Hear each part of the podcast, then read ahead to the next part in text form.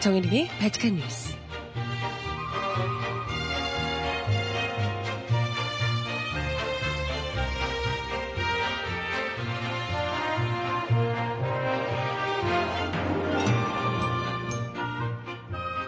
여러분 안녕하세요. 바칙한 뉴스 정혜림입니다. 한일 위안부 회담과 관련해 국내에서도 반발이 거세지만 일본 내에서도 극우파들이 반발하고 있다고 합니다. 일본에 최대한 유리하게 된 협상인데도 이것도 부족하다 이런 얘기인가요? 그들은 그들대로 어이가 없지만 일본 자국의 이익만을 필사적으로 챙기려는 극우 보수들의 습성이 원래 그러하니 그럴 수도 있을 겁니다. 그런데 문제는 우리나라에서 자칭 보수라고 하는 사람들 대체 뭐냐는 거죠. 오히려 나서서 일본의 입장을 대변하며 국민들에게 그리고 피해자인 할머니들에게 이해하시라, 대승적으로 이해해달라라고 설득하고 있는 자칭 보수들, 이런 사람들을 보수라고 할 수 있나요? 음악 듣고 와서 이야기 함께 나눠보겠습니다. 첫 곡 정엽이 부르는 매일 그대와 듣고 옵니다. 신청곡 있으신 분 주세요.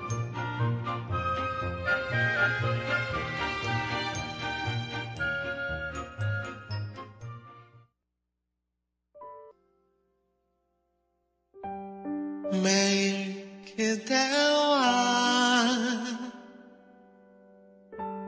아침 햇살 밝으면 매일 그대와 눈을 뜨고 봐. 네, 첫 곡으로 매일 그대와 정엽 씨가 부르는 버전의 노래로 들어봤습니다. 원곡 가수가 최성원 씨라고 하네요. 네, 신청곡 주셨는데 잠시 후에 전해드려보도록 하겠습니다. 여러분, 오늘이 2015년 막방이에요. 마지막 방송입니다. 정말 2015년 시작한 게 얼마 안 된 것 같은데 너무 뻔한 얘기인가? 순식간에 지나가네요. 2015년도 그 사이에 얼마나 많은 일들이 있었던지, 그냥 그 일들 터지는 거 뻥뻥 터져대는 사건들 따라다니면서 뒷목 잡고 분노하고 거리로 나오고 그런 일들만 하다 보니까 2015년이 또 훌쩍 지나가 버렸어요. 그러면서 저는 또 한 살이 먹고, 내일이면 1월 1일이고 나는 33이고 서글프네요. 벌써 민중의 소리에 제가 25살에 입사를 했으니까 33이 됩니다. 8년 네, 햇수로 9년 차가 되는. 네, 그러네요. 완전 노땅이에요. 노땅 아나운서. 이렇게 시간이 흐르면서, 사실 제가 들어왔을 때만 해도 이명박 정부 때 들어왔거든요. 이명박 정부 초기에 들어와서, 사실 이명박 정부 때도 만만치 않게 힘들었기 때문에, 만만치 않은 건 아니에요. 그때도 힘들었기 때문에 정권이 바뀌면 좀 살만하겠지 생각을 했었는데, 정권이 바뀌고 그때가 차라리 나았다. 그래도 그때는 지금은 곤란하다, 조금만 기다려달라라고 하며 미루지는 않았냐. 지금 아예 박근혜 정부는 미루지도 않고 일사천리로 본인 앞에서 국민들이 뭐라 하든 말든 도장 찍어주고 다 내주는 그런 정부이기 때문에 분노를 금치 않을 수가 없습니다. 차라리 그때가 낫다 이런 얘기가. 그때 그래, 낫다라고 하긴 좀 그렇지만 그때는 돈만 그렇게 다 이렇게 해먹고 했던 거지. 여기는 돈뿐만이 아니라 플러스 알파로 정치까지도 말아먹고 있으니, 정치, 역사, 외교 모든 것을 다 말아먹고 있어서 국민들, 대한민국의 모든 것을 다 탈탈 털어서 어디론가 다 빼내고 있는 것 아닌가 이런 생각이 들어요. 참 이런 이 혹독한 시기를 함께 견디고 계신 여러분, 발칙한 뉴스 애청자 여러분, 고생 많으셨고요. 한 해 동안 또 고생 많으셨고, 2016년도 힘들 거야. 2016년도 힘들겠죠? 우리? 2016년도 또 힘들겠지만 그래도 어떡하겠어요. 건강하게 잘 버텨내야죠. 아우, 지친다, 정말. 3년밖에 안 한 거 맞아요? 지금 한 30년 한 거 같은데? 너무 지친다, 그죠? 어쩜 그렇게 한 해 한 해마다 사고들을 워낙 많이 쳐주셔서, 야, 참, 어쩜 이럴까 싶습니다. 특히나 요즘 많은 분들이 그런 얘기 하시던데요. 그래, 이때까지 있었던 뭐 국정교과서 문제도 그렇고 노동계약도 그렇고 세월호 때 우리 아이들이 못 구한 것도 그렇고 다 정말 분노를 금치 않을 수 없지만 충격과 분노를 계속해서 갱신해주고 있어요. 나날이 최고치를 찍는 거라니까. 특히나 이런 위안부 문제 관련해서는 우리 국민들이 다른 문제에는 그래도 좀 온순하지만 또 우리 국민들만큼 준법정신 투철한 사람들은 없잖아요.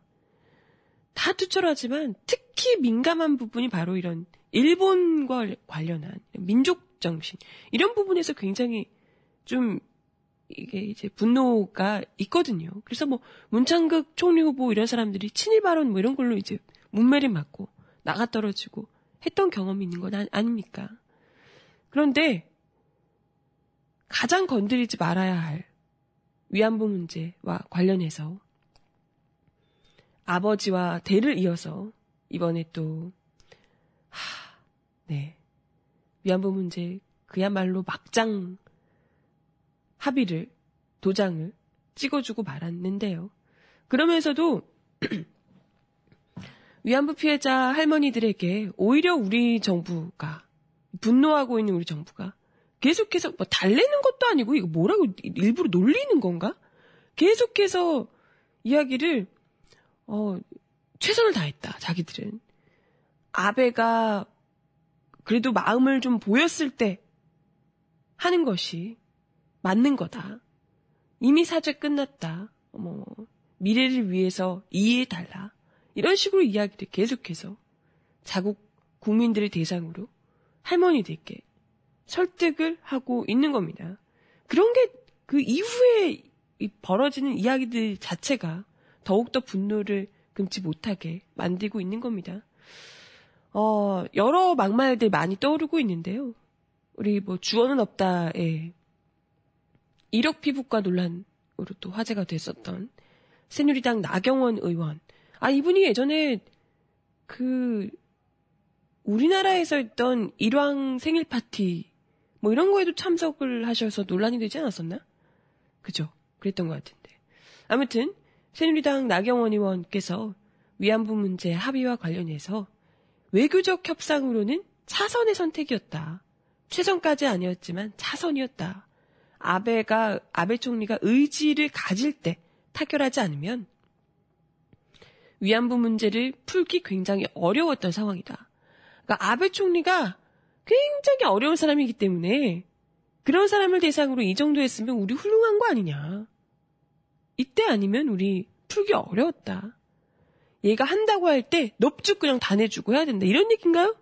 그런 식의 이야기를 하셨습니다. 아베 총리가 너무 어려운 사람이기 때문에 의지를 가졌을 때 얼른 했어야 됐다. 라고 이야기를 합니다. 이인재 최고위원은 더해요. 연내 타결이 이루어져서 다행이다. 누구에게 다행이죠? 그러면서,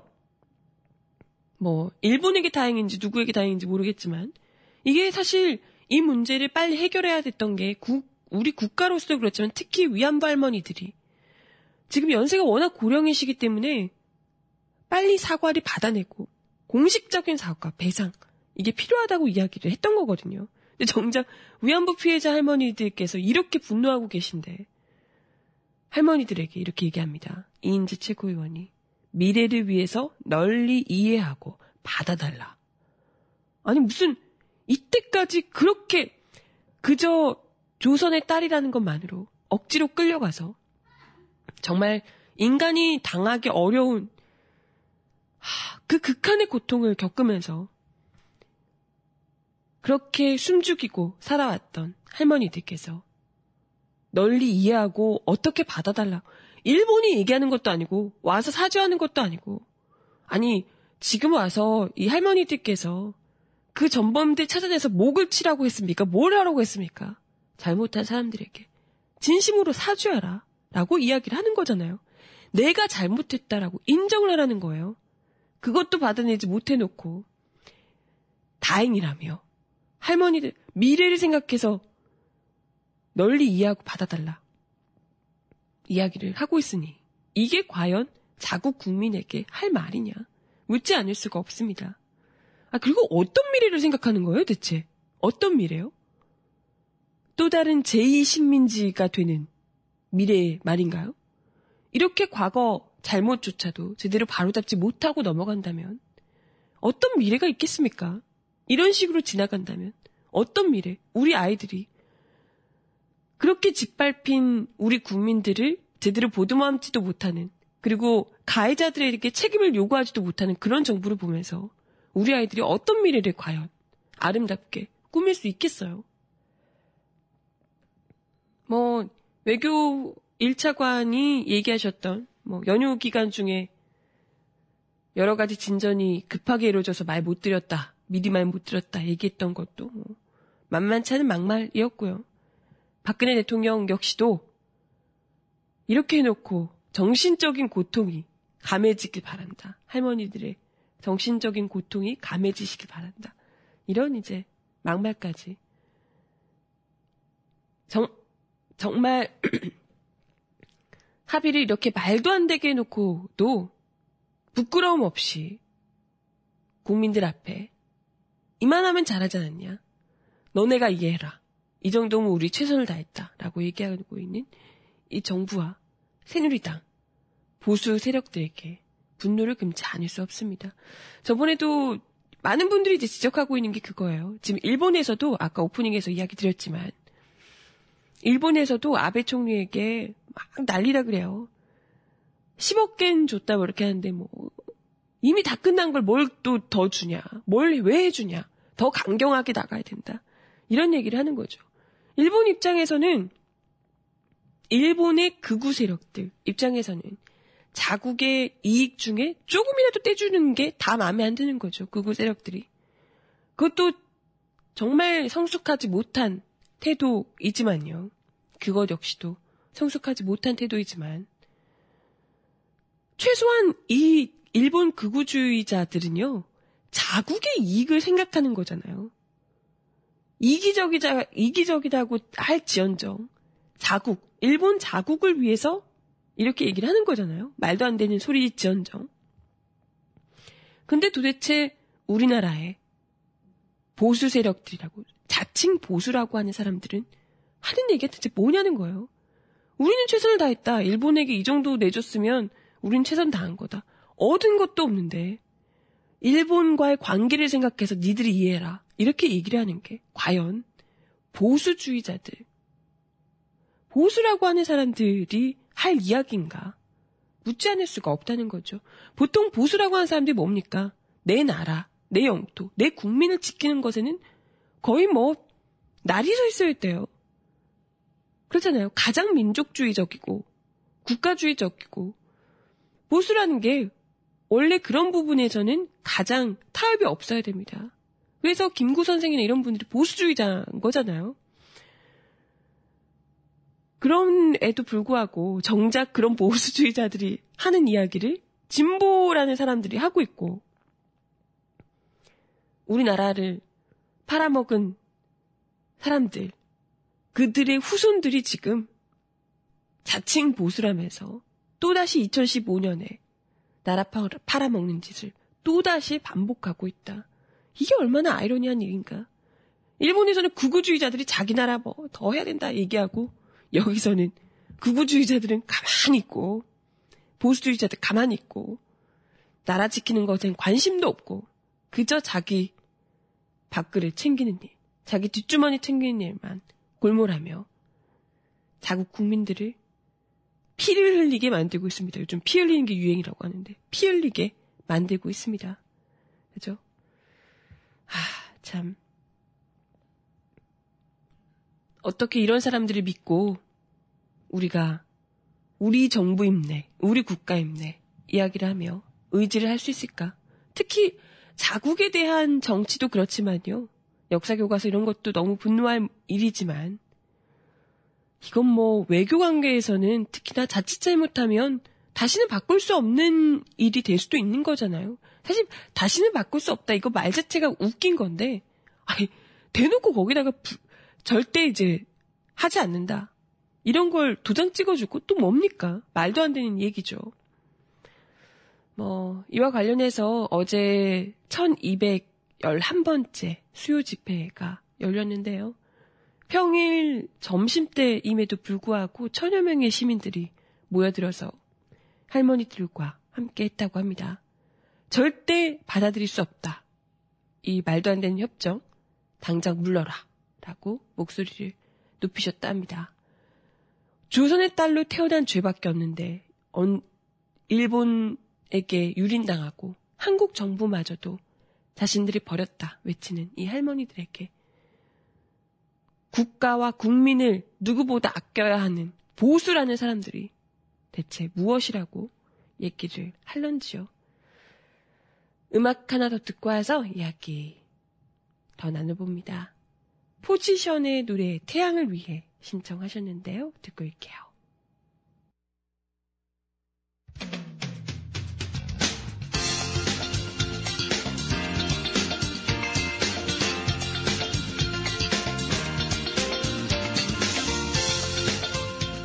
정원아의 발칙한 브리핑.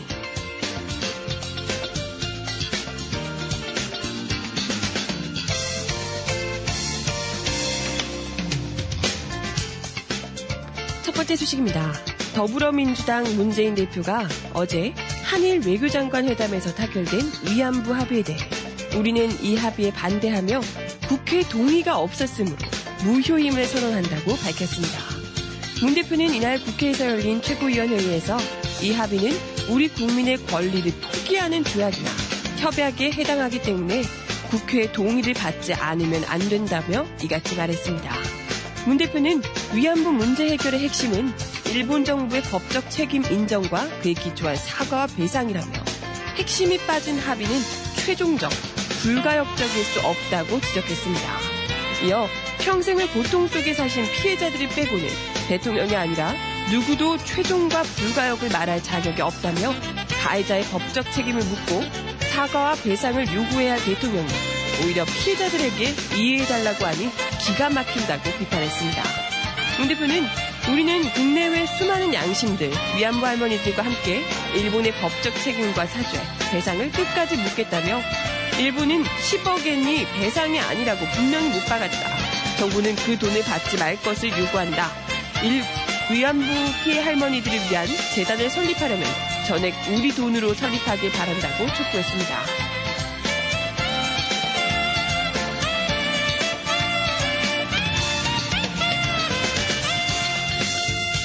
다음 소식입니다. 한일 정부의 일본군 위안부 문제 합의 이후 최대 쟁점 중 하나로 떠오른 소녀상 이전 문제와 관련해 국민 다수가 소녀상 이전을 반대한다는 조사 결과가 나왔습니다.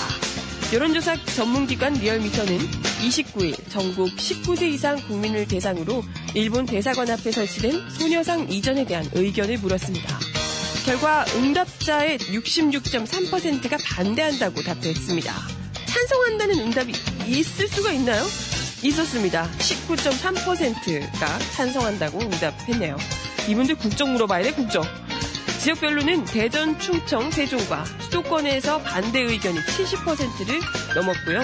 광주, 전라, 부산, 경남, 울산에서도 반대 의견이 각각 67.7%, 66.3%로 과반수를 넘겼으며 대구, 경북에서는 49.5%가 반대하는 것으로 나타났습니다.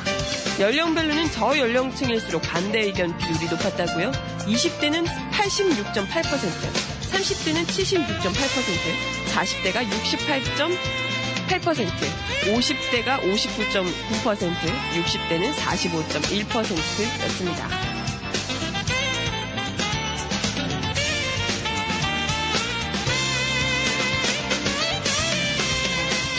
마지막 소식입니다. 범죄심리학 전문가에서 정치인으로 변신한 표창원 씨가 날카로운 언변으로 네티즌을 사로잡았습니다.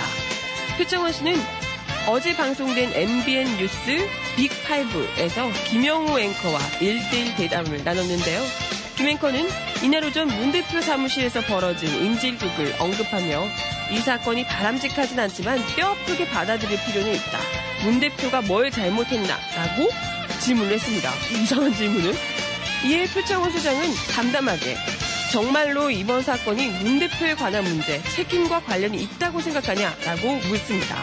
김 앵커는 이에 당황하며 저분이 이상한 행동이라고만 몰아붙이기엔 좀 그렇지 않냐 이런 식으로 말을 흐렸대요.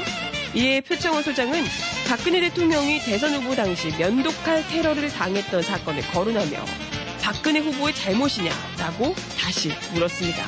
이에 김 앵커는 그분은 정신이상자였다라고 반박했지만 표창원 소장은 이분 역시도 정신이상자라고 나오고 있다라고 일침했습니다.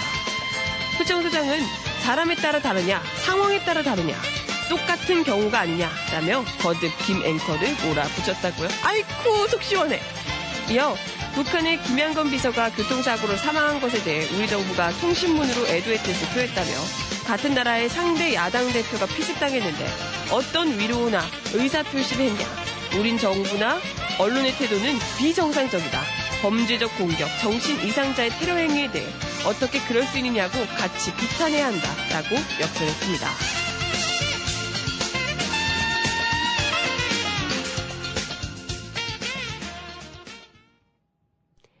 네, 음악 하나 더 듣고 와서 이야기 이어가 볼게요. 신청곡 주셨습니다. 감기 걸린 저를 위해. 러블리즈의 노래 아추를 신청하셨습니다. 여러분 감기 조심하세요. 에치 듣고 올게요.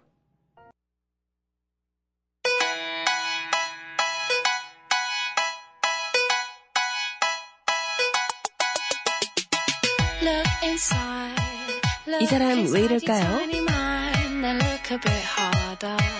Cause we're so uninspired, so sick and tired of all the hatred you harbor. 박근혜 정부가 국회법 개정도 없이 노동 개편을 단행할 예정입니다. 정부가 어제 저성과 해고와 취업규칙 변경 요건 완화 지침 정부안을 발표했는데요. 정부 지침이 확정돼 시행될 경우 기업이 해고를 쉽게 하고 임금 등 노동 조건을 후퇴시키는데 악용할 수 있다는 우려가 나오고 있습니다. 당연히 노동계는 강하게 반발하고 있죠. 고용노동부는 이날 광화문 정부청사에서 직무능력과 성과중심 인력 운영, 가이드북 및 취업규칙 변경 지침 마련을 위한 전문가 간담회를 개최하고 양대 지침에 대한 정부안을 밝혔습니다. 이기권 고용노동부 장관이 토론회에서 철저히 현행법과 판례에 근거해 구체적인 기준과 절차를 제시하고자 한 것이라며 노동시장의 불투명성을 걷어내는 것이 노사 모두에게 이익이 되는 것이다 라고 얘기했습니다. 노사 모두라니요. 사에게만, 사측에게만 이익이 되겠죠. 정부는 노사 양측의 의견을 수렴한 뒤 최종안을 확정해 시행할 계획이라고 밝혔는데요. 과연 노동자 측의 의견을 수렴하긴 할까요? 먼저 저성과 해고에 관련해서 정부는 통상해고, 즉 부상, 질병 등 노동자의 개인적 이유로 근로 제공 의무를 이행하지 못할 때 하는 해고를 한 이유로 업무 능력 결여, 근무 성적 부진 등이 역시 통상해고의 이유가 될 수 있다고 밝혔습니다. 업무 능력이 결여되거나 성과가 부족하면 이것 역시도 해고 사유가 된다는 얘기예요. 저성과 해고 요건으로 취업규칙 등의 업무 능력 결여 등이 해고 사유임을 명확히 규정할 것, 객관적 기준에 의한 공정한 업무 능력 평가, 교육 훈련, 배치 전환 등 개선 기회 부여, 업무 능력 부족으로 인해 상당한 수준의 업무 지장이 있을 것 등을 제시했습니다. 정부는 이미 대법원 판례에서 인정되고 있는 기준을 정리했다고 주장했지만 정부의 지침 발표 자체가 기업 현장에서 저성과 해고가 본격화하는 계기로 작용할 수 있다는 우려가 높아지고 있습니다.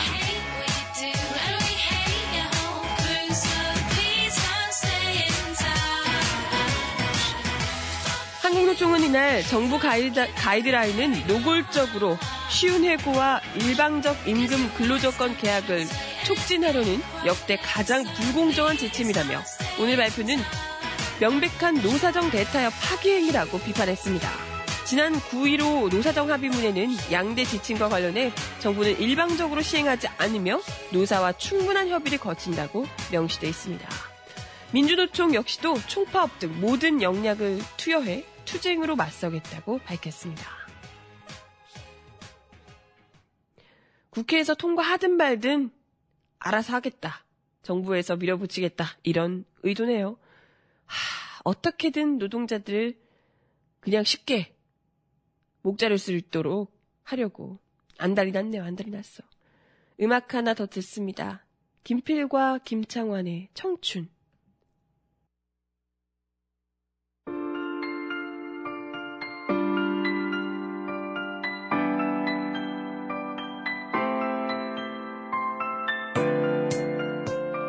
세상 속 가장 필요한 목소리를 전합니다. 여기 이곳 우리가 있어요.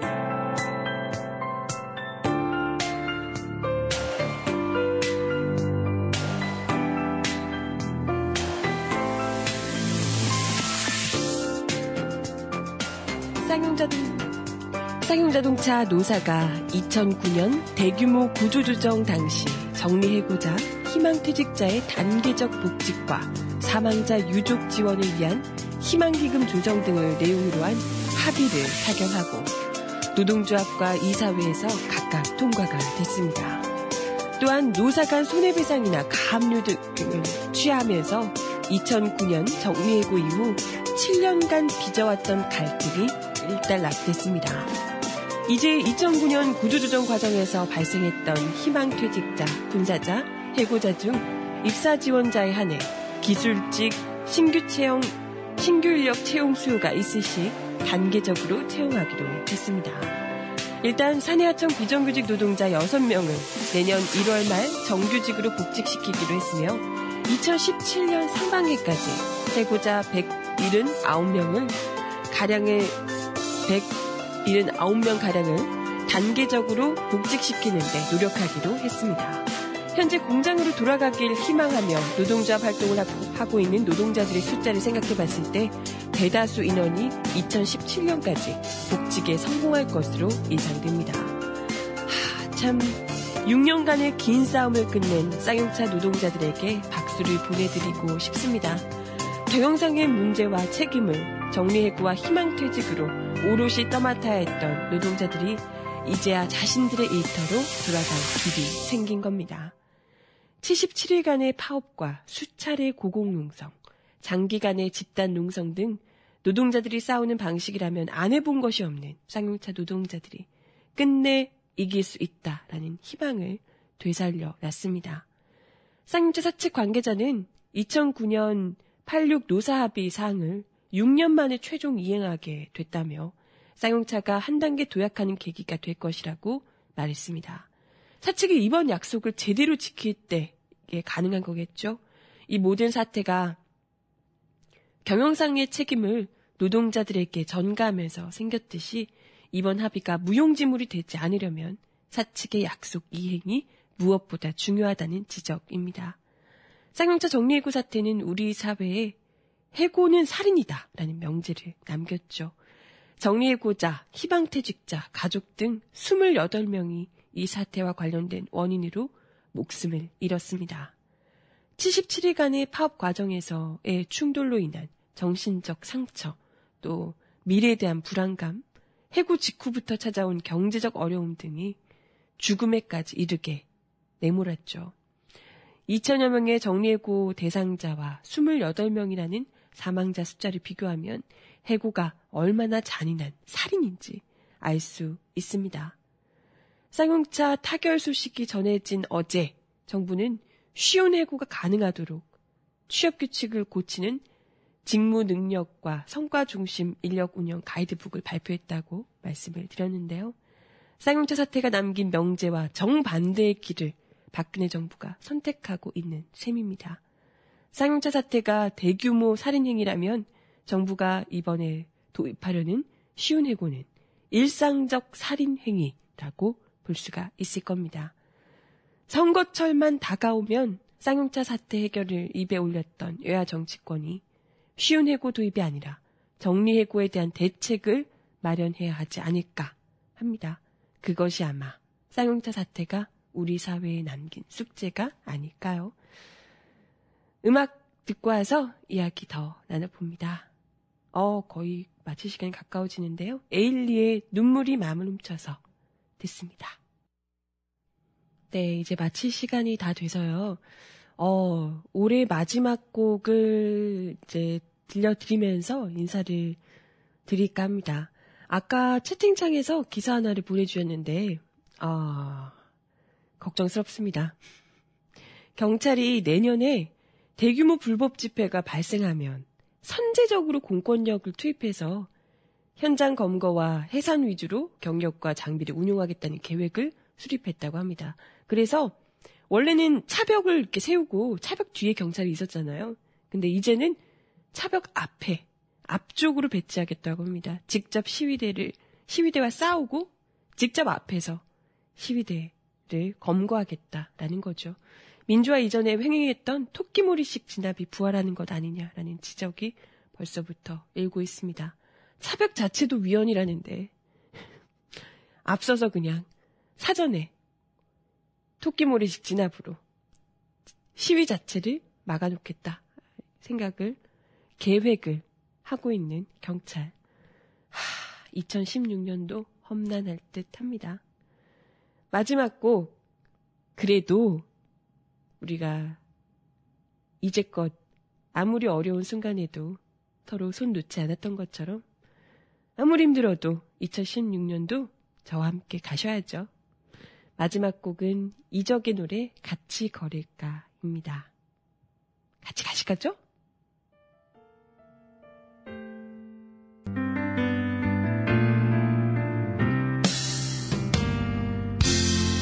길을 잃은 때도 있었지. 올 한 해 정말 고생 많으셨어요. 항상 함께 해줘서 감사합니다. 바치카 뉴스 내년에도 여러분 곁에 있을게요. 우리 내년에 만나요. 안녕. 서로 다가와.